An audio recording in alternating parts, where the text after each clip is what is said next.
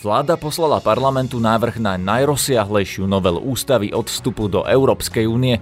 Ministerke spravodlivosti umožní zreorganizovať súdy. Súdnej rade dovolí očistú justície od sudcov s prepojením na mafiu a s nejasným pôvodom majetku. To, čo bude platiť pre sudcov, však napriek sľubom strán vládnej koalície zatiaľ nebude platiť aj pre politikov.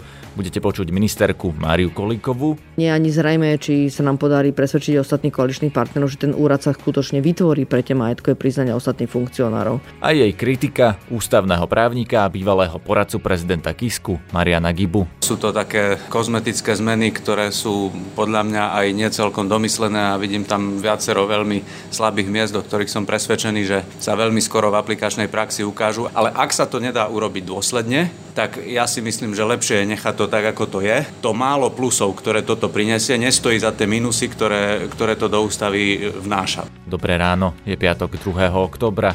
Moje meno je Peter Hanák. Ráno nahlas. Ranný podcast z pravodajského portálu Aktuality.sk. Viaceré strany vrátane Oľano a za ľudí pred voľbami sľubovali zmeny v majetkových priznaniach všetkých verejných funkcionárov. Ministerka Mária Kolíková však zatiaľ navrhuje len zmeny v kontrole majetkových priznaní sudcov. Ponovom bude nezlúčiteľné s výkonom funkcie sudcu, ak sudca nebude schopný preukázať statočnosť majetkového prírastku alebo pôvodu celého majetku. Takéto pravidlo sa ale zatiaľ nebude vzťahovať na politikov a úradníkov. Mali by mať sudcovia a ostatní verejní funkcionári rovnaké pravidlá priznávania a kontroly majetku? Pýtal som sa ministerky Marie Kolikovej. Toto je veľká debata, ktorú ste otvorili a ja vám na ňu odpoviem inak. Podľa mňa dnešné majetkové priznania, ktoré majú sudcovia a majetkové priznania, ktoré majú verejní funkcionári, nie sú tými ideálnymi podľa mňa, ktorými mali byť. Či majú byť úplne totožné, áno, viem si predstaviť, že boli aj, aj totožné, ale je, je zjavné, že teraz majetkové priznania, osobitne tých ostatných verejných funkcionárov, musia prejsť dosť vážnou reformou, aby sme tam dostali dáta, na základe ktorých môžeme aj um, uh, robiť nejaké vyhodnotenie, či k tomu nárastu voči tomu predchádzajúcemu obdobu došlo kalým alebo nekalým spôsobom, čo tak zatiaľ nie je. Takže pozerať sa teraz na súčasnú právnu úpravu a porovnávať, čo dnes uh, majú priznávať sudcovia a ostatní verejní funkcionári, tak pre mňa je to porovnávanie vlastne uh, dvoch svetov, ktoré pre mňa nie sú ideálne a pri obidvoch treba urobiť nejaký krok ďalej. Teraz nejaký krok robíme pri sudcoch, ktorý sa týka procesu Teraz nejdeme do majetkových priznaní, ale ideme do procesu, ktorý súvisí s, vyhodnocovaním majetkových priznaní. A určite, e, čo sa týka majetkových priznaní ostatných verejných funkcionárov, teraz vnímam ako verejných funkcionárov, e, či sú to poslanci, ale aj ministri, štátni tajomníci a iné funkcie, ktoré súvisia s, e, s vedením štátnej správy, tak, tak tiež ešte musia prejsť naozaj dôsledným prehodnotením, aby tam bolo tých dát viac. Čiže teraz v ústave meníte len pravidlá pre sudcov, tým, že to bude skúmať súdna rada, ale majetkové priznania všetkých ostatných verejných funkcionárov ešte neriešite, alebo teda nie je to asi potrebné riešiť ústavou, ale budete to riešiť iným spôsobom v budúcnosti? Tu sa nezaoberáme tým ústavným zákonom, ktorý súvisí s konfliktom záujmov. Hej. Um, tu sa zaoberáme teraz zmenou ústavy, ktorá súvisí s reformou justície. A ja som to od začiatku takto komunikovala, že to je prvá vec, na ktorú sa budem sústrediť. Takže toto súvisí s reformou justície. A v tejto časti, čo sa týka ústavy, tak my riešime oprávnenie súdnej rady, ktoré súvisí s procesom previerok. Um, čo neznamená, že netreba sa zamyslieť aj nad majetkovými priznaniami um, ostatných verejných funkcionárov, ale jednoducho toto je o reforme justície. Čiže tí verejní funkcionári, politici, poslanci, predsedovia súdov prídu na rad neskôr? Prídu na rad um, určite a nebude to ani s dlhým časovým otálaním. Ten úrad, ktorý ste noví chceli zriadiť práve na kontrolu majetkov verejných funkcionárov, ten bude kontrolovať len tých politikov alebo aj tých sudcov? Či tých sudcov teraz dostane súdna rada a tým je to vybavené? Proces, ktorý teraz nastavujem pre súdnu radu, súvisí práve aj s preverovaním majetkových priznaní, to je zákonná právna úprava. A čo sa týka tých ostatných majetkových priznaní, áno, tam sa uvažuje s úradom, ale k tomu treba aj detálnu právnu úpravu. Nie je to úplne pravidlo ani v iných štátoch. Vieme, že k tomu pristúpili vo Francúzsku, takže je, to, toto je nová vec, kde treba povedať, že aj o tom úrade bude určite veľká diskusia. Takže to je niečo, čo nás čaká a, áno, my sme pripravení k tomu dať nejaký návrh, ktorý by, ktorý by súvisel aj s prípadným vytvorením úradu. Takže keď sa znova vrátim k tej mojej prvej otázke k tejto téme, tak v podstate navrhujete dvoje, alebo dve rozdielne skupiny pravidiel. Jedný pre sudcov, ktorých majetkové priznania má posudzovať súdna rada. A na druhej strane pre politikov, verejných funkcionárov, ktorí sú napríklad aj predsedovia súdov, tí budú mať iné pravidlá a tých bude posudzovať úrad, nie súdna rada? Ako to na konci dňa dopadne, uvidíme. Teraz uh, riešime proces, ktorý súvisí s previerkami súdcov a tam sú dve roviny. Jedna je uh, podozrenie, ktoré súvisí s majetkom a potom sú ostatné podozrenia, ktoré môžu súvisieť hlbšie s nespolahlivosťou osoby, ktorá vlastne je v sudcovskom talári a je tam dôvodné podozrenie, že nekalo jednak nadobudla majetok a že má nekalé iné korupčné správanie. Takže s tým súvisí potom potenciálne hlbšia previerka a osobitne čo sa týka kandidátov, ktorí nám do toho sudcovského stavu vstupujú. Takže toto je vec, ktorú zohľadom aj na rozhodnutie ústavného súdu, ktoré nám vlastne zrušili tie previerky tak, ako boli postavené, tak bolo potrebné nejakým spôsobom vyriešiť, my sa k tomu zaviazali a ten návrh prinášame. Čo sa týka ostatných funkcionárov, teraz je predčasné hovoriť, že ako to bude rozdielne potom. Naozaj. Takže áno, teraz prinášame previerky, ktoré súvisia s justíciou a tie previerky, ktoré súvisia s ostatnými funkcionári nás čakajú a potom to môžeme porovnávať. Ale povedať teraz, že to bude určite iné, to ja takto povedať neviem. No lebo keď dávate do rúk súdnej rade jedný previerky sudcov a druhé chcete dať do rúk tomu úradu, tak to logicky z toho vyplýva, že to budú dve rozdiel, dva rozdielne režimy. Ja teraz neviem povedať, ako to dopadne pri tých ostatných previerkách. Naozaj to neviem povedať. To znamená, nie ani zrejme, či sa nám podarí presvedčiť ostatných koaličných partnerov, že ten úrad sa skutočne vytvorí pre tie majetkové priznania ostatných funkcionárov. Takže ono to môže ostať aj tak, že to bude na príslušnom výbore, ako je to teraz v parlamente a nevytvorí sa nový úrad. Ja to povedať neviem. A súčasne neviem povedať, na čom bude presne dohoda ohľadom majetkových priznaní. Možno budú hĺbšie, ako bude pri. Takže bavíme sa teraz o niečom, čo ja nemám na stole a ani som o tom ešte nerokovala s koaličnými partnermi hĺbšie. To znamená, znamená, že určite vnímame, že tam je, sú tam nedostatky a keď tá právna úprava bude na stole, tak sa nemôžeme rozprávať. A, na jednej strane, keď zavádzate jednu právnu úpravu, tak je dobré dať nejakú šancu, aby sa ukázala, v akej miere vlastne tá právna úprava sa ukáže, že bola správne nastavená. Takže teraz povedať, že ideme to rozbiehať takto v justícii a potom to celé zase celé zmeníme, lebo tu budú majetkové priznania pre ostatných funkcionárov a potom tam k tomu zoberieme vlastne aj tú časť, ktorú, ktorá teraz súvisí so sudcami. Ja to takto určite teraz povedať neviem. Pretože neviem, ako to dopadne pri tej ostatnej právnej úprave. Ale pripúšťate to, že sa to do budúcna zmení? Že teda teraz dávate do rúk súdnej rade nejaký nástroj na previerke kontrolu sudcov, ale že potom by to mohlo prejsť pod ten novovytvorený úrad? Je to vôbec možné, aby exekutíva takýmto spôsobom kontrolovala sudcov? No, toto je presne tá otázka, ktorá bude s tým súvisieť, lebo bude otázka, čo to bude za úrad, v akej miere by bol nezávislý, a ako bude vytvorený. To znamená, presne toto sú tie otázky, ktoré si tam bude treba položiť. Lebo jedna vec je, že v akej miere tie procesy môžu byť totožné, aj v akej miere vlastne tá hĺbka tých majetkových priznaní bude totožná a druhá vec je, že či to bude ten istý úrad alebo iný úrad. To sú to dve rozdielne otázky, takže povedať, že to bude iný mechanizmus a to budú iné majetkové priznania sa teraz naozaj nedá. Možno to bude v niečom veľmi podobné a určite to, že to takto zavádzame v justícii, bude nejakým spôsobom inšpirujúce. Celý rozhovor s ministerkou Máriou Kolíkovou, v ktorom popisuje ústavné zmeny, si môžete prečítať na webe Aktuality.sk, ak si vygooglite titulok Ministerka Mária Kolíková, sudcom zostane imunita, aj keď len pre ich pocit. Alebo si ho môžete vypočuť v útorkovom večernom podcaste Aktuality na hlas. Počúvate podcast Ráno na hlas. Pri mikrofóne teraz v kaviarni mám ústavného právnika pána Mariana Gibu. Dobrý deň. Dobrý deň. Pán Giba, čo vy považujete za najdôležitejšie z tých ústavných zmien, ktoré navrhuje ministerka Kolíková? Sú tam dve také línie. Jedna sa týka ústavného súdnictva. spôsobu, akým budú do budúcna ustanovovaní ústavní sudcovia. Druhá sa týka všeobecného súdnictva, fungovania súdnej rady, vytvorenia Najvyššieho správneho súdu a nejakých zmien, ktoré práve majú prísť vo vzťahu k súdcom všeobecných súdov. Vám do toho skočím. Dá sa to nazvať reformou justície? Je to naozaj reforma, alebo je to príliš honosné slovo na tie zmeny, ktoré prichádzajú? Ak vezmem rozsah e, zmien a záber do šírky, povedzme, tak určite je to najväčší zásah do fungovania súdnej moci za posledných 30 rokov.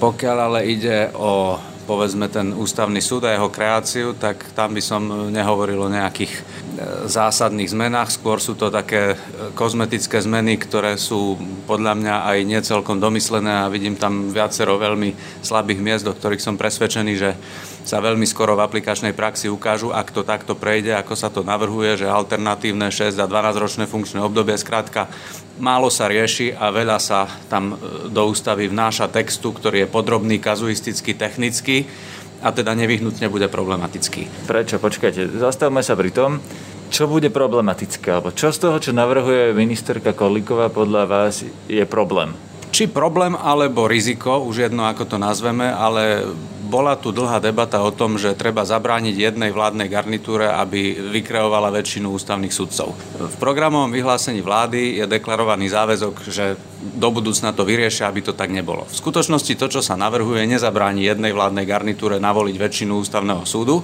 len jej zabráni vykreovať väčšinu ústavného súdu na 12 rokov. Teda bude tam čas sudcov na 6 a čas na 12 rokov, ale stále ich vykreuje jedna garnitúra a stále tam nie je nastavený pevný systém obmienania ústavného súdu po tretinách, ktorý by podľa mňa bol najlepším riešením, jednoznačne ideálnym. Ja chápem, keď to riešenie je nepriechodné politicky alebo inak, ale ak sa to nedá urobiť dôsledne, tak ja si myslím, že lepšie je nechať to tak, ako to je, než do toho vstupovať takouto masou nového textu s technikáliami, ktoré síce sa nejakým spôsobom vyvíjajú. Už aj to, čo bolo na legislatívnej rade vlády, nie je celkom rovnaké, než to, čo bolo predstavené v júli.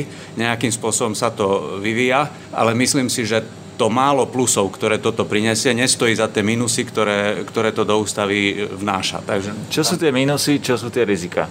No, rizika sú jednak poprvé, nevyrieši sa to, že, sa, že jedna garnitúra nemôže vykreovať väčšinu ústavného súdu. A my máme jednokomorový parlament a keď tu raz naozaj nejako dopadnú voľby tak, že tu bude nejaká autoritárska väčšina a zhoda okolností jej ponúkne vykreovať väčšinu ústavného súdu, tak je jedno, že tam bude čas súdcov na 6 a čas na 12 rokov, pretože tam budú na dosť dlho na to, aby mohli narobiť veľké škody, pokiaľ ich ustanovia takí, E, kreátori alebo taký parlament, ktorý nebude mať dobré úmysly s ústavným súdom. Čiže preto si myslím, že by bolo naozaj dobre to nastaviť tak, aby jedna Národná rada nemohla viac než tú tretinu ústavného súdu vykreovať. A ďalšia nástraha v ústave sa týka kompetencií prezidentky pri menovaní ústavných sudcov.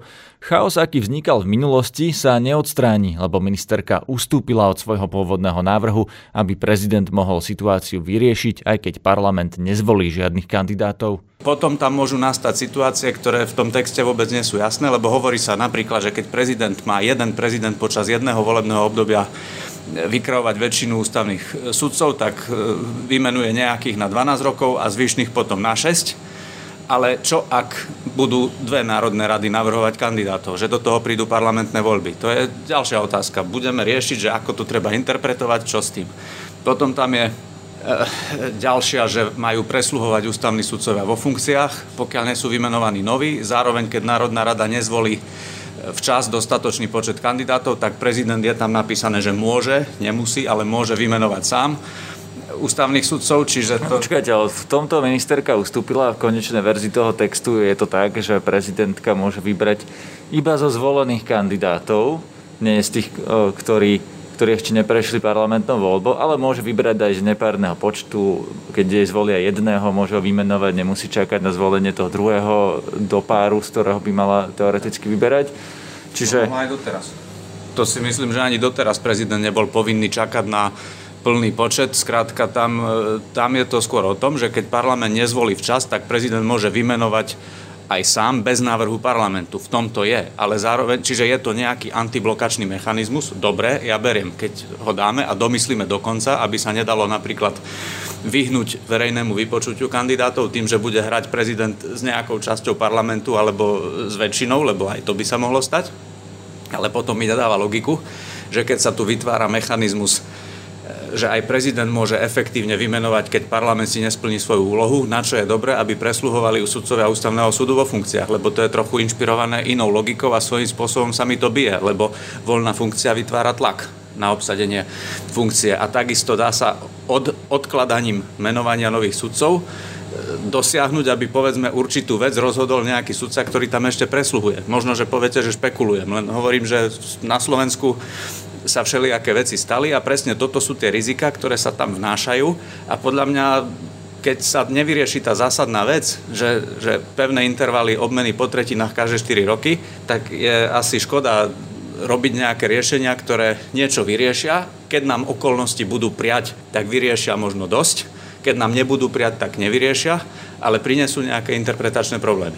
Ústavné právo by malo byť práve to, ktoré nám zaručí, že sa tu budú dodržiavať pravidlá demokracie a právneho štátu aj za zlého počasia. Teda nech by bola akákoľvek vláda, majú tam byť poistky. Keby sme si na Slovensku zvolili nejakého Trumpa, aby mu ústavný súd a ústava zabránili pokaziť všetko. Je ústava v tejto verzii, ako to navrhuje ministerka Kolíková, takouto poistkou? No ak sa na to pozriem cez ústavný súd, tak to veľké riziko, že jedna parlamentná väčšina vykreuje väčšinu ústavných sudcov, to sa touto novelou neeliminuje. Čo pri jednokomorovom parlamente, e, ktorý u nás máme, a teda nemáme tu tú druhú brzdu v podobe hornej komory, je o to väčšie riziko. Čiže podľa vás tie ústavné zmeny zlepšujú situáciu v justícii alebo ju zhoršujú? Bavili sme sa zatiaľ len o ústavnom súde. Myslím si, že tie zmeny v oblasti kreácie, teda spôsobu ustanovania ústavných sudcov, sú pri najmenšom rozpačité. Nevnímam ich tak, že by jednoznačne zlepšovali situáciu. Sú to skôr kozmetické zmeny, ktoré môžu dobre fungovať, pokiaľ nám budú okolnosti prijať. Keď nebudú, tak, tak to nemusí fungovať. Skrátka, nezaručuje to. Nezaručuje to ten efekt, ktorý možno je prezentovaný. Počúvate podcast Ráno na hlas. Zmeny sa netýkajú len ústavného súdu, ale hlavne sa na novo definuje súdna rada. Polovicu budú tvoriť sudcovia, volení sudcami na novo podľa nových pravidiel. Rada v novom zložení sa bude môcť vysporiadať so sudcami, ktorí sú majetkovo alebo finančne prepojení na organizovaný zločin, alebo tak, ako sme už v dnešnom podcaste počuli, jednoducho nevedia vysvetliť svoj majetok. Opäť uvidíme, čo prinesie, keď sa zmení spôsob voľby sudcov a sudcovských nominantov v súdnej rade zo súčasného, kde je celá republika jeden mandát na 9 jednomandátových volebných obvodov. Ak sa zachová princíp rovnosti, že každý hlas bude mať rovnakú váhu, tak si myslím, že to je v princípe ekvivalentné, že dá sa to robiť aj tak, aj tak. Tam by som problém nevidel. Nejakým spôsobom sa ujasňuje to, že člen na súdnej rady naozaj je možné kedykoľvek odvolať. Má to svoje výhody, má to svoje nevýhody, ale ten zmetok, ktorý tu v minulosti bol... Kto ho bude môcť odvolať, člena súdnej rady? Ten, kto ho nominoval ten, kto ho nominoval. Veď takto v ústave bolo napísané. Áno, troch, troch svojich nominantov má prezident, troch a. parlament, troch vláda, ale a potom deviatich sudcovia a sudcovia si budú môcť ako odvolať svojich nominantov. Ten mechanizmus existuje aj dnes. Skrátka tak, že určitý počet sudcov iniciuje hlasovanie a potom väčšina e, sudcov sa musí vysloviť za odvolanie, aby ho odvolali. Samozrejme, že je to oveľa ťažší proces, ako keď prezident jedným ťahom pera podpíše papier a odvolá toho, kto tam e, ním bol nominovaný predtým. Čiže v, v tomto smere je málo pravdepodobné, že by dochádzalo k odvolaniu sudcami, ale vláda, parlament, prezident svojich nominantov odvolávali, ústava hovorila vymenúva, odvoláva, čiže jasne to dovolovala, ale ústavný súd v istom bode povedal, že nemôžu odvolať, pokiaľ e, nie sú nejaké zákonom stanovené dôvody, čo bol problém, lebo keď raz ústava hovorí, že môže odvolať a žiadnymi dôvodmi to nepodmienuje, tak je problém, keď ústavný súd povie, že ale zákon musí stanoviť nejaké dôvody a de facto podmienuje nejakým obyčajným zákonom platnosť toho, čo je jasne napísané v ústave. To je veľmi kontroverzné rozhodnutie, ktoré sa týmto povedzme, že prekoná alebo stane bezpredmetným, keď sa toto takto napíše do ústavy. Ministerka Kolíková mi v rozhovore povedzme to tak, že zaváhala pri odpovedi na otázku, na čo je dobré, že v ústave bude sudcovská imunita, keďže ona sa má chce trestať sudcov za rozhodovanie svojvoľným spôsobom, ale sudcovia si presadili, že, že chcú ochranu v podobe imunity v ústave a sama ministerka Kolíková povedala, že to možno nemá zmysel, lebo aj teda tú sudcovskú nezávislosť im garantujú iné ustanovenia ústavy. Navrhujete to len preto, aby sudcovia mali dobrý pocit? Dá sa to tak chápať. Že, a podľa mňa aj pocity sú dôležité. Toto je ako keby zbytočné. A, áno, ale zjavne to bol iba môj názor a môj pohľad. Takže to nie je ústava pre Máriu Kolíkovú. Ako sa na to vy pozeráte? Má to, čo navrhuje ministerka Kolíková v ústave zmysel? Alebo tam navrhuje aj to, aj niečo, čo zmysel nemá? Bavíme sa teraz o tej imunite. Áno. No, ja to poviem asi tak a budem to musieť zasadiť do trošku širšieho kontextu. Tak formulovaná sudcovská imunita, ako je v súčasnosti v ústave, tam nebola až do roku 2014. Čo je pravda, že tam bolo, bolo to, že na trestné stíhanie sudcu musel dať súhlas ústavný súd. To sa zrušilo v roku 2014 a nahradilo sa toto sudcovskou imunitou. Lenže ani to, že tam bola sudcovská imunita, ani v súčasnosti nič nemení na tom, že sudcu je možné stíhať, pokiaľ sa dopustí v rozhodovacej činnosti takého zjavného excesu, že sa to dá chápať ako zneužitie funkcie. A boli prípady, a nie jeden, že aj sudca bol stíhaný, súdený, aj odsúdený za to, že, že rozhodol svojvoľne a s takou intenzitou, že to skrátka prekračovalo medze toho, čo sa dá akceptovať ako právny názor. Čiže keď sa tam tá imunita vypustí, tak na tomto by sa v princípe nič nemalo meniť a myslím si, že pri normálnom uplatňovaní ústavy by sa tiež nemalo stať, že keď sa vypustí imunita, ktorá opakujem do roku 2014 tam vôbec nebola takto formulovaná, že zrazu teraz bude každého druhého sudcu niekto chcieť e, stíhať za rozhodnutie. Skrátka, no počkajte, len že tá imunita sa nevypúšťa, ona tam v nejakej podobe zostáva. No ona tam zostáva, to sa teraz o tom bavíme, že ministerka ju chcela vypustiť, ale zrejme to zatiaľ neprešlo, čiže tam zostáva. Ale či tam bude alebo tam nebude, tak stále sa nič nemení na tom, ak správne čítam veci a, a vnímam to, čo tu funguje roky, že aj keď tam imunita je, tak sudcu je možné stíhať stále, pokiaľ zneužije svoju funkciu brutálnym spôsobom, svojvoľným rozhodnutím tak, že by to mohlo mať znaky trestného činu. Na čo tam tá imunita je? No veď to je dobrá otázka. Nebola tam do roku 2014 a nikomu to nechybalo. Čiže Ministerka ja... povedala, že pre dobrý pocit sudcov. Ja sa pýtam, či to stačí a či majú byť v ústave ustanovenia, ktoré sú pre dobrý pocit. No a tu sa dostávam k tomu, čo som hovoril, že treba to zasadiť do trošku širšieho kontextu. Pretože u nás dlhé desaťročia je dôvera verejnosti v justíciu slabá, nízka. A potom všetkom, čo sa tu prevalilo za posledný, povedzme, že rok, alebo viac ako rok, tréma, e, búrka a plevel a ja neviem čo všetko, už sú tu, síce stále platí prezumcia neviny, nikto zatiaľ odsudený nebol, ale sú tu zástupy sudcov, ktorí boli predvádzaní pred e, vyšetrovateľov, pred sudcov, na ktorých bola uvalená väzba. Skrátka, to, to nie je už otázka len nejakého jedného, dvoch zbludilých jednotlivcov. A potom to všetkom, tá dlhodobo nízka dôvera v justíciu, dovolím si povedať, že ešte prerazila aj dno. A stalo sa to, na čo niektorí e, upozorňovali už dosť dlho, že keď si súdnictvo samo neurobi vo svojich radoch poriadky, a to bola hlavne tá úloha, čo sa čakala od súdnej rady od roku 2002, keď bola prvýkrát ustanovená, že keď si súdnictvo samo, súdna moc neurobi vo svojom vnútri poriadky, tak skôr alebo neskôr sa stane to, že začnú robiť poriadky so súdnictvom, že začne robiť politická moc. A tu sme teraz v tejto fáze. A hoci si nemyslím, že by tie poriadky, ktoré chce robiť povedzme aj ministerka Kolíková prostredníctvom ústavnej novely, že by boli nejaké drastické, nerobí sa to s penou na ústach, sú tam skrátka tie mechanizmy, aj tie previerky, aj to všetko zohľadňuje aj staršiu judikatúru ústavného súdu, ale zrejme stále sudcovia e, to vnímajú teraz tak, že sú niekde všetci postavení verejnou mienkou do jednej línie, že sú všetci zlí a že teraz treba na nich urobiť lynč. Takže aj poctiví sudcovia chápem, že v tejto atmosfére, ktorá tu vznikla, že sa boja, no tí nepoctiví tak by sa mali báť asi ešte tým viacej. A e, keď sa v celom tomto kontexte ide vypustiť e, imunita z ústavy, tak chápem, že sa zľaknú. Hoci možno to reálne na veci nič nemení. Takže tu sme pri tom, že pre dobrý pocit alebo pre nejaké upokojenie situácie, hoci možno či tam je alebo nie je, tak by to nemalo nič zásadného meniť na tom, že sudca nesmel a nebude smieť rozhodovať svojvoľne a zneužívať svoju funkciu doteraz ani potom. Čiže v preklade táto justičná reforma, ktorú predkladá ministerka Kolíková podľa vás vyrieši tú situáciu nejakým spôsobom, zavedieť nejaké mechanizmy na očistu justície alebo nie?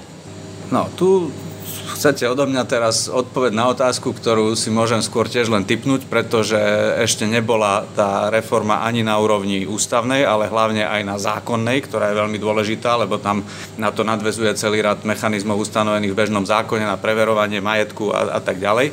Nebola schválená a vieme dobre, že diabol je skrytý v detailoch. Takže ako ten zámer tu je, povedzme, že celkovo tie podmienky sú také, že pri rozumnej aplikácii by to mohlo pomôcť veciam, ale to finálne znenie ešte nepoznáme, to je prvá vec. A druhá vec je, že právo, ani ústava, ani zákon sám o sebe nikdy nemôže stačiť na dobre fungovanie veci a ide o to, z akého konca sa to uchopí. Čiže keď nebudú na zodpovedných miestach, povedzme aj v súdnej rade, keď sa bavíme o súdnej moci, alebo aj pri voľbe kandidátov na sudcov ústavného súdu v parlamente a potom v prezidentskom paláci pri ich výbere, keď nebudú panovať nejaké normálne, dobré úmysly dostať normálnych ľudí do, do tých pozícií, v ktorých by mali byť, tak ešte asi takú právnu úpravu na svete nevymysleli, ktorá by sama o sebe stačila a ktorá by mohla odolať aj pokusom o jej obídenie, pokiaľ sa zámerne uchopí zo zlého konca. Čiže ak tomu správne rozumiem, vy tvrdíte, že to, čo sa presadí teraz ako zmeny ústavy, je len začiatok a ešte ich nevieme zhodnotiť, že uvidíme až keď prejdú zákony napríklad o majetkových priznaniach sudcov, a, a zriadi sa ten nový úrad, uvidí sa, kto, akými ľuďmi sa obsadí, až potom budeme vedieť, či tá reforma má vôbec zmysel. No áno, lebo v prvom rade záleží od toho, ako bude vyzerať to finálne znenie, ale ešte viacej, ešte viacej záleží od toho, akí konkrétni ľudia potom budú v rozhodujúcich pozíciách, keď sa tá právna úprava bude mať uplatňovať, e, vyhodnocovať, používať a prípadne aj kontrolovať správnosť jej používania na ústavnom súde.